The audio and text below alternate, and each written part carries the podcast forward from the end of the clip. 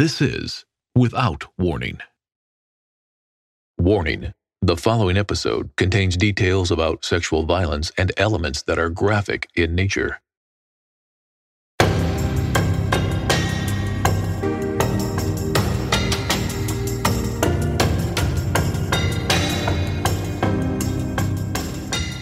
I'm so glad that I'm able to have Alina Burroughs on Without Warning podcast. Alina's a former CSI senior applications engineer expert. After a 12 year career as a crime scene investigator, Alina joined FARO Technologies. Alina holds a Master of Science degree in criminal justice from University of Central Florida she is a former senior certified crime scene analyst and an instructor of forensic science at the college level. Alina is a published author in the Journal of Forensic Identification and has received awards for investigative skills from the Orange County Sheriff's Office and the FBI.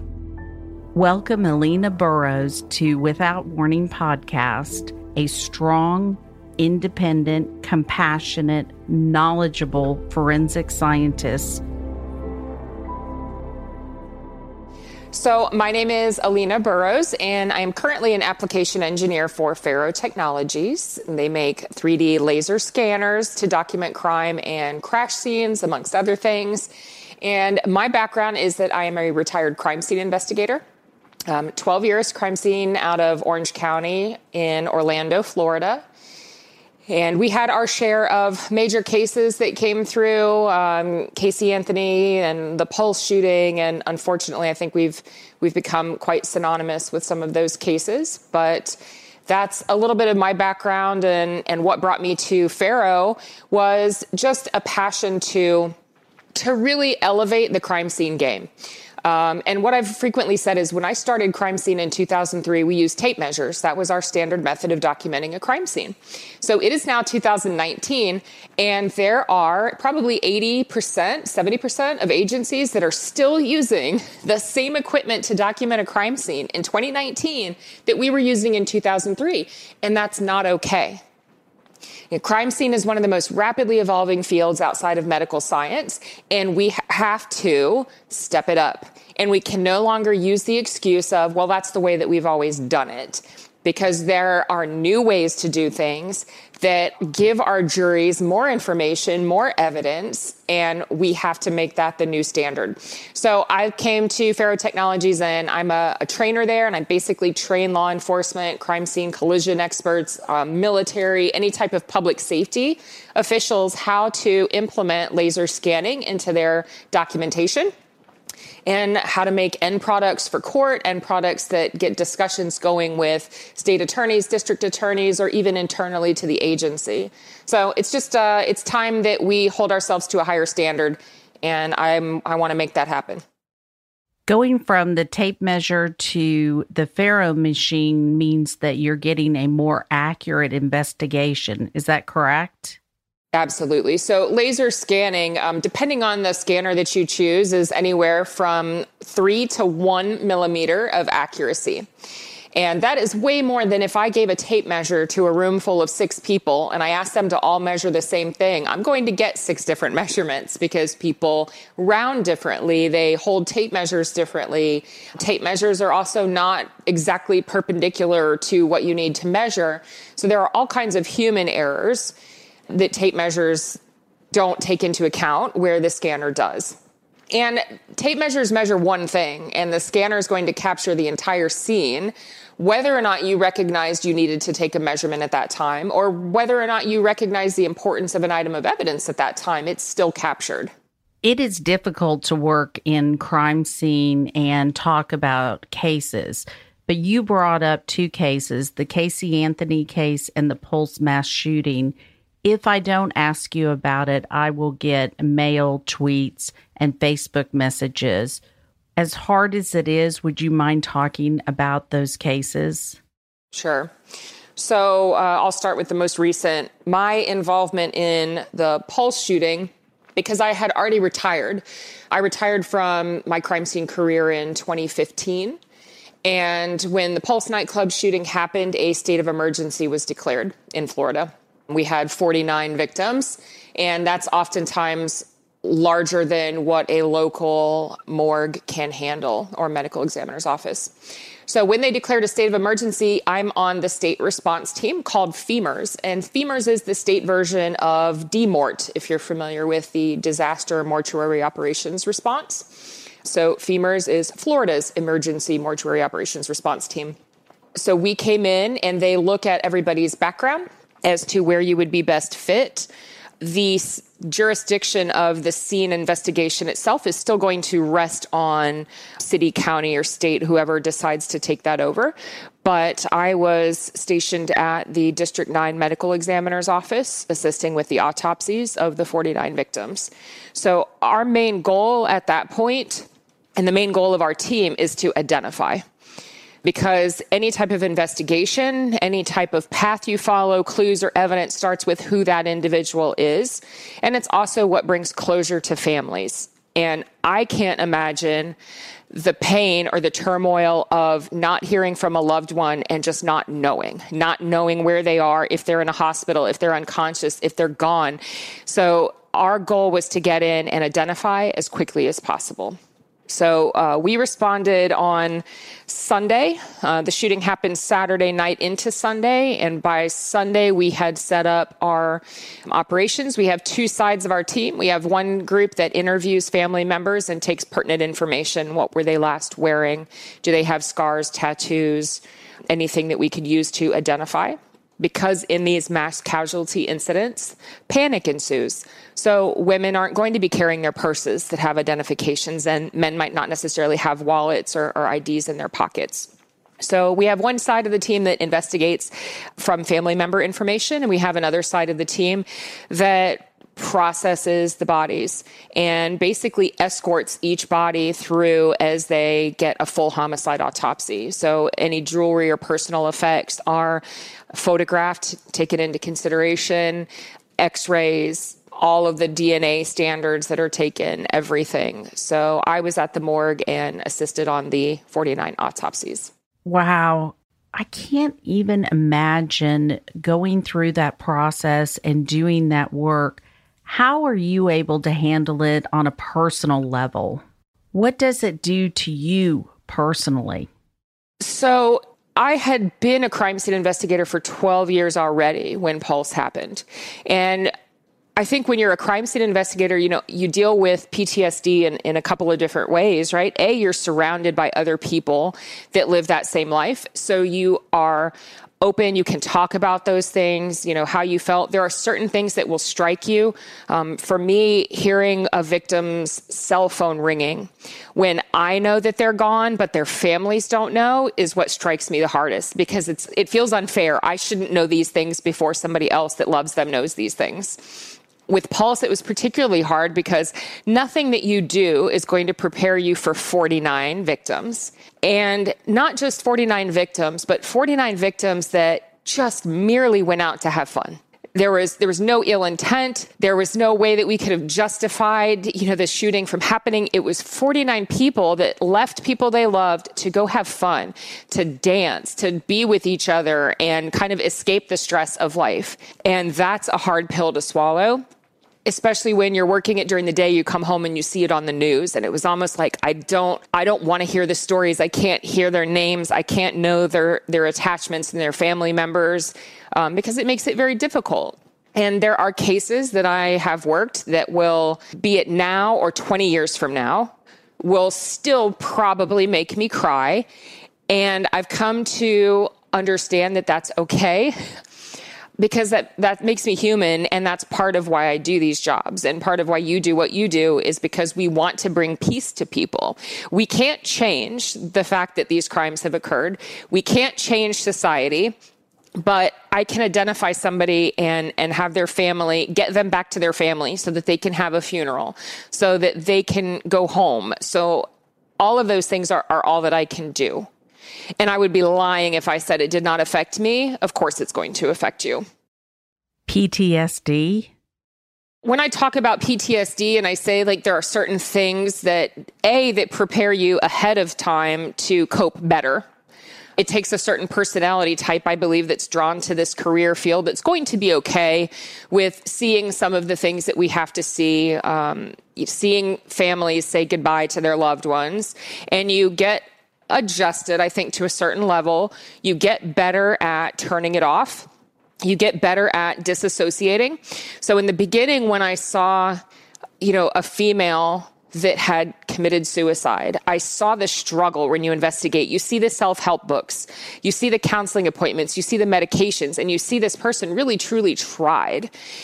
And you have to not think of that person as somebody's mother, somebody's sister, somebody's wife, because that leads to you thinking of them as your mother, your sister.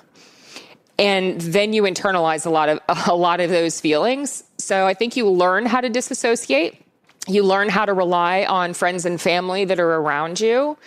We often surround ourselves with people that are very like us. We have coping mechanisms. We we curse and we drink and, and we're really fun at parties. But but we surround ourselves with people that understand us and that helps. And then there are some, you know, healthy coping mechanisms for for me, I work out 6 days a week. And part of that maintaining me and my body and my physical well-being and taking care of myself, making sure I'm eating well and drinking well, and you know that I get a massage every now and then, or I take a day when I just don't want to be an adult or a human or anything else, and I take that day and I allow myself to do that, and then the next day I go, okay, now it's time to get it together and and get back out there. Did you take any time off after the Pulse mass shooting? So it's interesting that you should ask that because I was full time employed at Faro at that point, and I knew how to respond if I were in a law enforcement world. I would say, I'm, I'm going to go work this call and they would understand. But now I'm like, okay, I'm in the corporate world and I don't know how this is going to be taken. So it was a Sunday when the call came in and I called my boss as I was driving to the command post and I said, hey, you know, everybody, of course, in Orlando at this point knew what was going on. There was just a gray cloud over the entire city. And I called my boss and I said, I know you're watching the news. And um, they called us in to help, and I need to do this. So I don't know how long it's going to take, but I know tomorrow's Monday and it's probably going to take at least until then. So I'm going to take whatever time off um, and I'll use my vacation time to, to cover this, but it's something I need to do. And she said, Of course, understand, uh, we'll cover it. And within a matter of hours, I had received a message um, through the CEO of the company at the time who lived in California. And it said, do whatever it is that you need to do, take how much ever time you need to work this, offer any of the services that we have, any of the people that we have that could assist in any way in, in documenting. Take as much time off as you need when you're done before you come back. And the kicker, we're proud of you right? That still brings tears to my eyes to think of a company that gets it, right? And that's when I knew that I had made the right decision in going to Faro. They get it. It wasn't about, you know, well, how long are you going to be gone and, you know, this and that. And they said, and, and by the way, you will absolutely not use your vacation time for this. Wow, that is amazing. It says a lot about the company.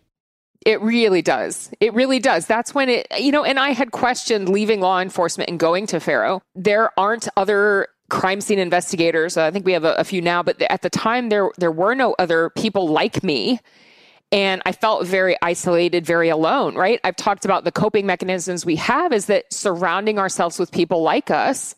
And now I have trauma and nowhere to go with it because the people that I'm surrounded by haven't lived my life so that really solidified the dis- that in my mind of they don't have to have lived your life and have those experiences to have empathy and to allow you to be who you need to be. So I at that point was like, you know what? It's it's uncomfortable. I feel vulnerable without my, you know, 1500 brothers and sisters in uniform, but I'm still going to be okay. And maybe I can use my experiences or my trauma or whatever to make a difference in future investigations. So you have to turn your trauma into something positive. This is a story that makes me cry. I'm impressed with the company and the fact that they understood that your work is so important to so many families and so many lives, and they gave you that flexibility. Bravo to them. Because of your work, families got answers. The trauma just becomes the new norm. I think anytime somebody goes through a traumatic event, be it families of survivors, they're not going to go back to where it was before that. You're not going to. This has just established a new norm of behavior of life for you. So you have to go forward from that, not expecting to ever and not struggling to get back to where you were because it's not possible.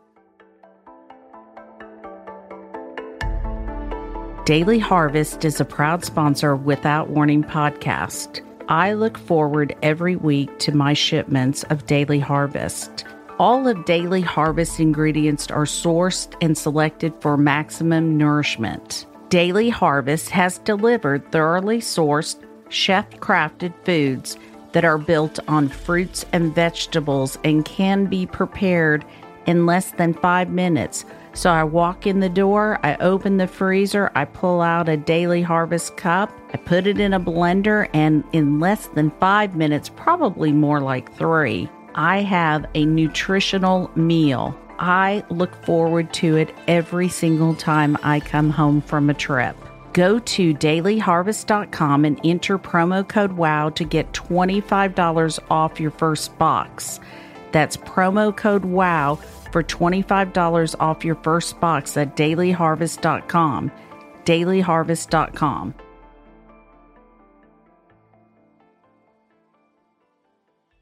The Casey Anthony case.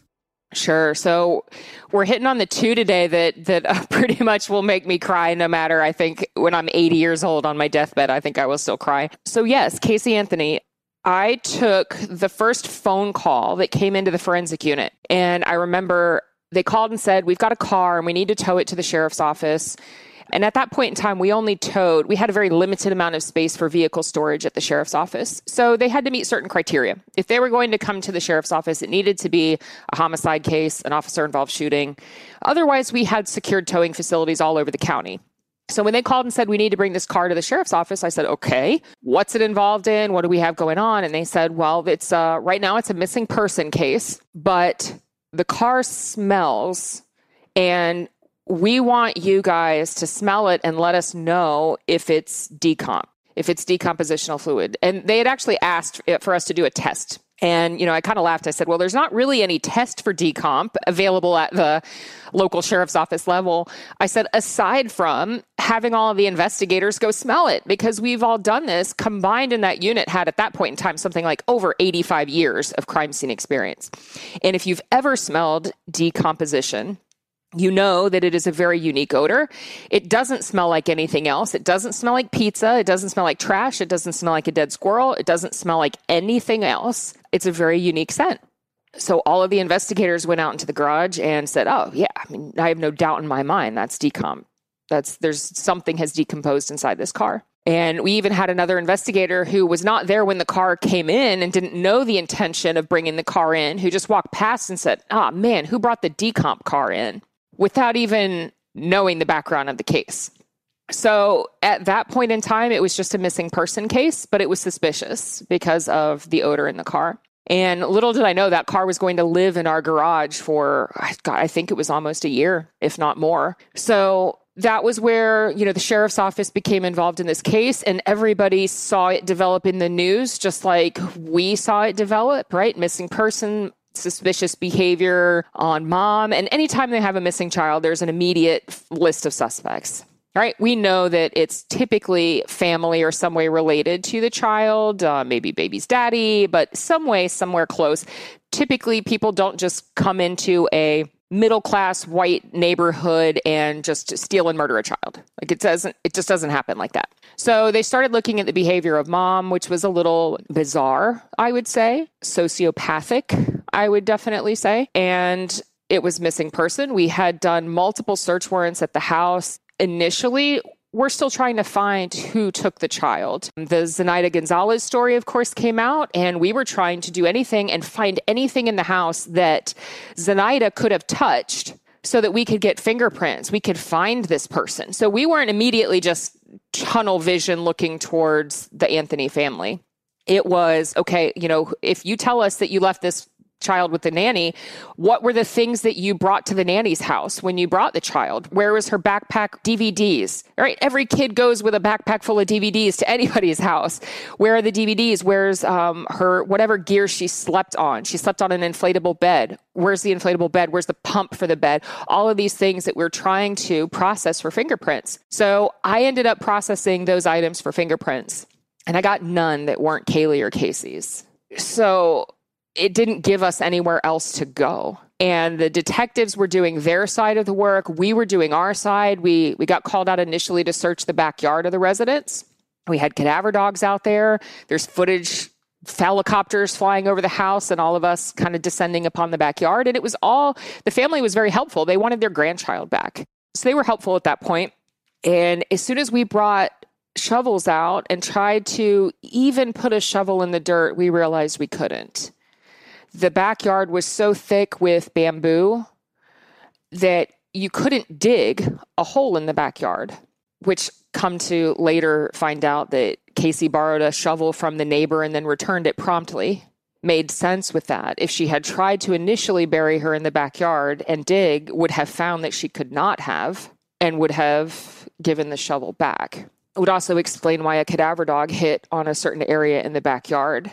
She might have brought her out there with the intention of burying her, and then when she couldn't, went, now what?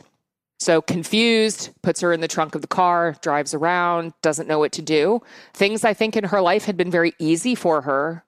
She was a pretty girl, right? She got what she wanted.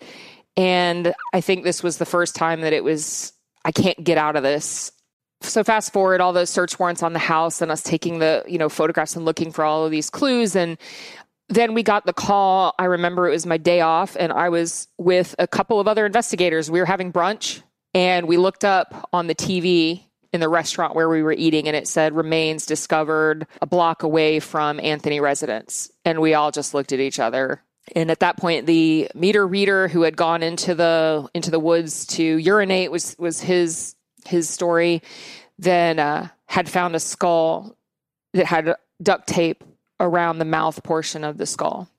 So that was when our 12, I believe 12 days, 7 a.m. to 7 p.m. on the recovery site, hands and knees, a team of investigators just literally taking a jungle down to nothing but dirt with hand trowels and a little pair of hand snips.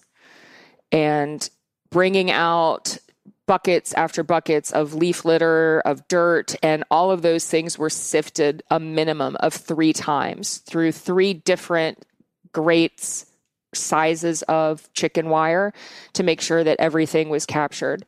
And I equate this, we're talking about a child, right? Very small bones that had been in that area for for probably about a year. All of the specific facts of timelines have, have kind of uh, blurred out for me, but I equate it to if you just took a handful of Tic Tacs or, or something very small and threw it into the woods, what would your likelihood of going back a year later and being able to find them all, considering rain, flooding, drying, animal activity, all kinds of things? So we we took it very seriously, um, and we're out on that scene for for eleven or twelve days, for almost twelve hours a day. We did grid searches. We went out at night with alternate light sources because bone will often fluoresce under UV lighting.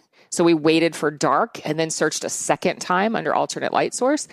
Very proud of my team, right? It was a, a team effort.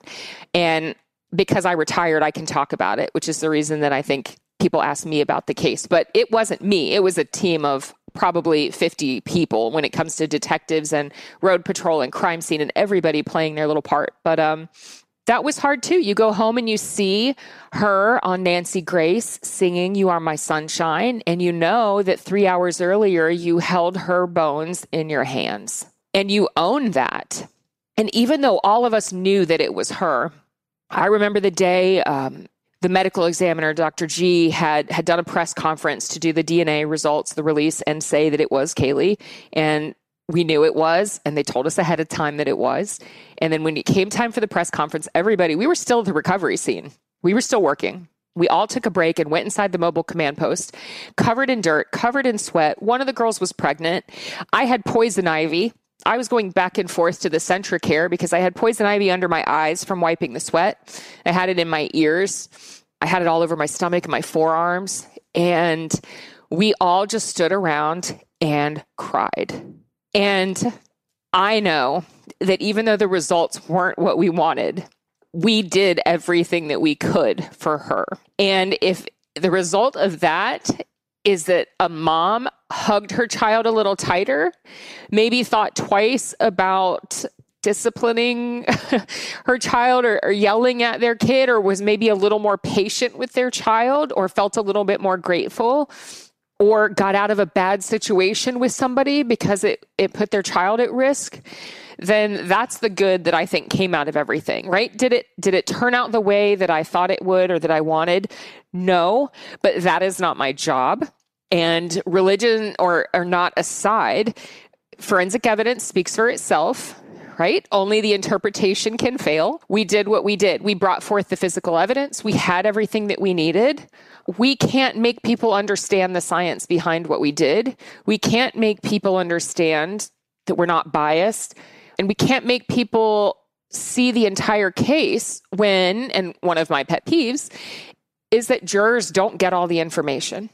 Jurors make life and death decisions based on a very small piece of a case. There are many, many things that we knew as investigators that the jury did not get to know. Why? You know, because it was uh, against somebody's character, it was damning, it was this or it was that, because the science of the odor in the trunk of the car and the air samples we took was deemed junk science. They don't get all the information, which is another reason why FARO and why laser scanning and why improving and holding ourselves to a higher standard and stepping our game up is so important to me because jurors deserve to see the picture all of the picture, not a, a concept that was painted by each side of attorneys, right? They're going to each paint the picture they want you to see. And then you have to pick from both of those sides that have already sifted through information. And I think juries need all the information to make these decisions. And they need information presented to them in a fashion that makes sense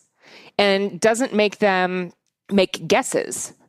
If they see two photographs in court they don't know the the spatial relationship how far apart those things were. If they look at scan data they can walk through a scene 3d through fly through videos through virtual reality and they go okay that's really far or that's really close. Because the average person me included and i've been in a measurement career for let's see well over 15 years of my life. If you ask me to estimate what 47 feet looks like, uh, it depends on the day how accurate I'm going to get. And that's me in a measurement field. So, what is our average juror's ability to estimate what distances are? If I get on the stand and I testify it was about this far, they don't. They don't have that capability. And it's not through their fault. It's through our fault for failing to explain and show things in an understandable fashion. Great transition into the FARO machine and technologies. I would like to set up what happened and how we used it in Mississippi in the Andreacchio case. A FARO machine was used in the bathroom and all the measurements were done. That I wanted to know was the trajectory of the gun, where Christian was when the gun was shot. I wanted a comparison of what was told in the police department and was it possible or not possible based solely on the science? to give a brief background for people that aren't familiar with FARO or know what it is, you know, it's a it's a 3D laser scanner that is it's a very small piece of equipment all in all i think it's 10 10ish pounds that mounts on top of a tripod and inside is a laser the laser is reflected off of a mirror that spins very quickly and that disperses the laser beams throughout the, um, in this case, like would be the interior of a residence. As soon as the laser strikes an object, that data is reflected back to the scanner, and the result is a virtual copy of your scene. We also refer to it as a point cloud. So it's a cloud of millions and millions of points that make up the scene. And the scanner is capable of capturing up to 976,000 points per second. So think of measuring or creating a diagram and, and locating each one of those points with a tape measure, right? So we can do this faster and create um, more data. The best thing about creating this virtual scene is that it sets us up for a lot of other analyses that we can do. We can do trajectory analysis down the road. Um, if we have blood spatter, we can do blood spatter analysis down the road. If we have virtual reality, and it's important for you to be able to physically stand in that scene and place yourself at a certain height, you can use HTC Vive, Oculus Rift, whatever, and go inside the scene virtually. So, as investigators, just an extremely important amount of information. With traditional crime scene documentation, you have one shot. You have one shot to capture the photos you need to collect the evidence that you need, and that's while the scene is still secured by law enforcement. Once it's released, that shot is gone because the scene could have been altered um, in any way. So, this gives the crime scene investigator a little peace of mind that the entire area has been captured and we can revisit it at any point in time. Now, you know, as an investigator, we do not have all of the information in that hour after the call comes in, that two hours maybe, or that, that small window where the investigators are on scene, we have a fraction of the information. Information becomes available days, weeks, months, years after the fact when somebody that didn't want to talk now feels like maybe they want to talk. And it could be because they need to get right with their God. It could be because the, the threat is no longer on them, right? They didn't feel safe in saying something. So maybe that threat's now gone and it's years later they can talk. It enables us to then, whenever that new information comes available, revisit the scene in its entirety and then say, okay, why is this like this? Whereas Traditionally, you would have had only what you recognized as important at the time that you were on the scene with minimal information. In Christian Andreacchio's case, we took the Faro machine and scanned the bathroom and went off of the pictures. Based on that, what information would we be able to gather and get scientifically from doing that? Can you tell the height or angle of the person that shot the gun? So you can tell a lot of things on, you know, after the fact, as long as you've got the scene that has been scanned, right? And yours is more based on the the layout of the room than the physical things that were in the room. So yours, whether or not you went back five years later, probably didn't change a whole lot, right? We still have the structure, the walls, the doors, those are the important relevant features. And a big part of that particular case is could have all of these things have occurred in that small space right? The size of that space becomes very relevant in your case. And the size of Christian is relevant in terms of how much space he took up in there. So, absolutely, you can recreate that scene and you can take that 3D point cloud data into multiple third party softwares, or Faro makes one called Zone, and take it into Zone and put a model that is Christian's height in there. So that now we have the scene at the accurate size and height everything was. It's all scaled. It is the scene, just a virtual copy. And then we can have a model of Christian. Another thing you can do is if you had any photographs of a person, CCTV footage is a frequently used one in crime scene. So we have um, a footage of somebody that's walking through this particular area, usually it's a, a bank, a convenience store, something like that, we can scan that same bank or convenience store and take that CCTV photo. And we're basically going to trick the software into thinking the photo is another scan. And uh, we're going to stitch them all together by picking like points that exist in both the photograph and in the scan data. So that's how we know how to precisely place that photo. And then we can measure that person's height. And it's been validated, it's accurate to the centimeter. So is it going to tell you five six or five seven? Eh, it depends on how people are positioned in CCTV footage, what kind of shoes they're wearing, and if they're in a position where they're shifting their motion. But the art and the science of it there is picking the photograph that you can that shows most standing at, you know, at the straightest point, not running with a, a one foot solidly planted on the ground. It will give you more accuracy from that. But yeah, certainly possible. With the distance determination test, we're able to see the trajectory and how far the gun was from when it fired and shot someone. With the help of technology, we've taken the guessing out of what happened, where a gun was, what the trajectory was. There's no more guessing. Correct. And the the thing about trajectory is that it is it's very predictable. It's physics based. Bullets don't turn right corners. They don't magically, you know, stop in midair. They behave in a very predictable fashion. And especially when you have information like a distance determination, or we have standard gun height. If somebody's going to be shooting, we know the gun is typically three and a half to four and a half feet off the ground, depending on their height. So when you have the trajectory line, you have the angle above or below the horizon and to the right or left of our vertical plane, we can draw that line to infinity. And at some point on both ends of that line, it's going to be unreasonable, right?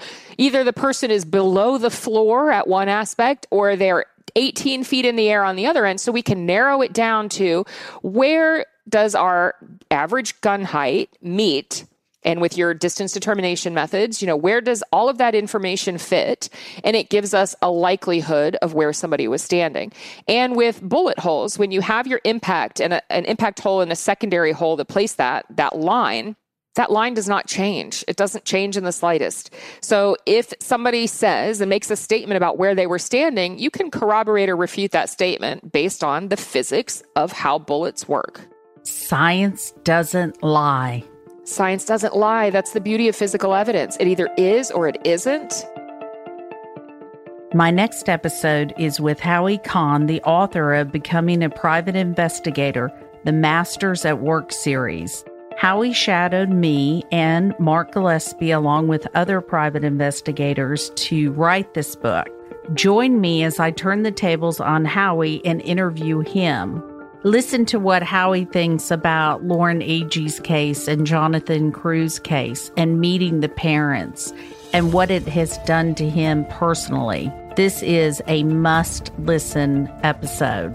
Also, go to my Facebook page, Without Warning Private Investigation, and learn how to win a copy of Howie Kahn's Becoming a Private Investigator, the Masters at Work series.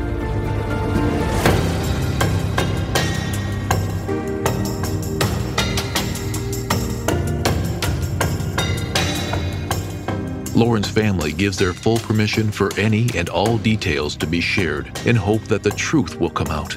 If you know anything at all, call 1 888 599 0008 or email tips at SheilaWysocki.com.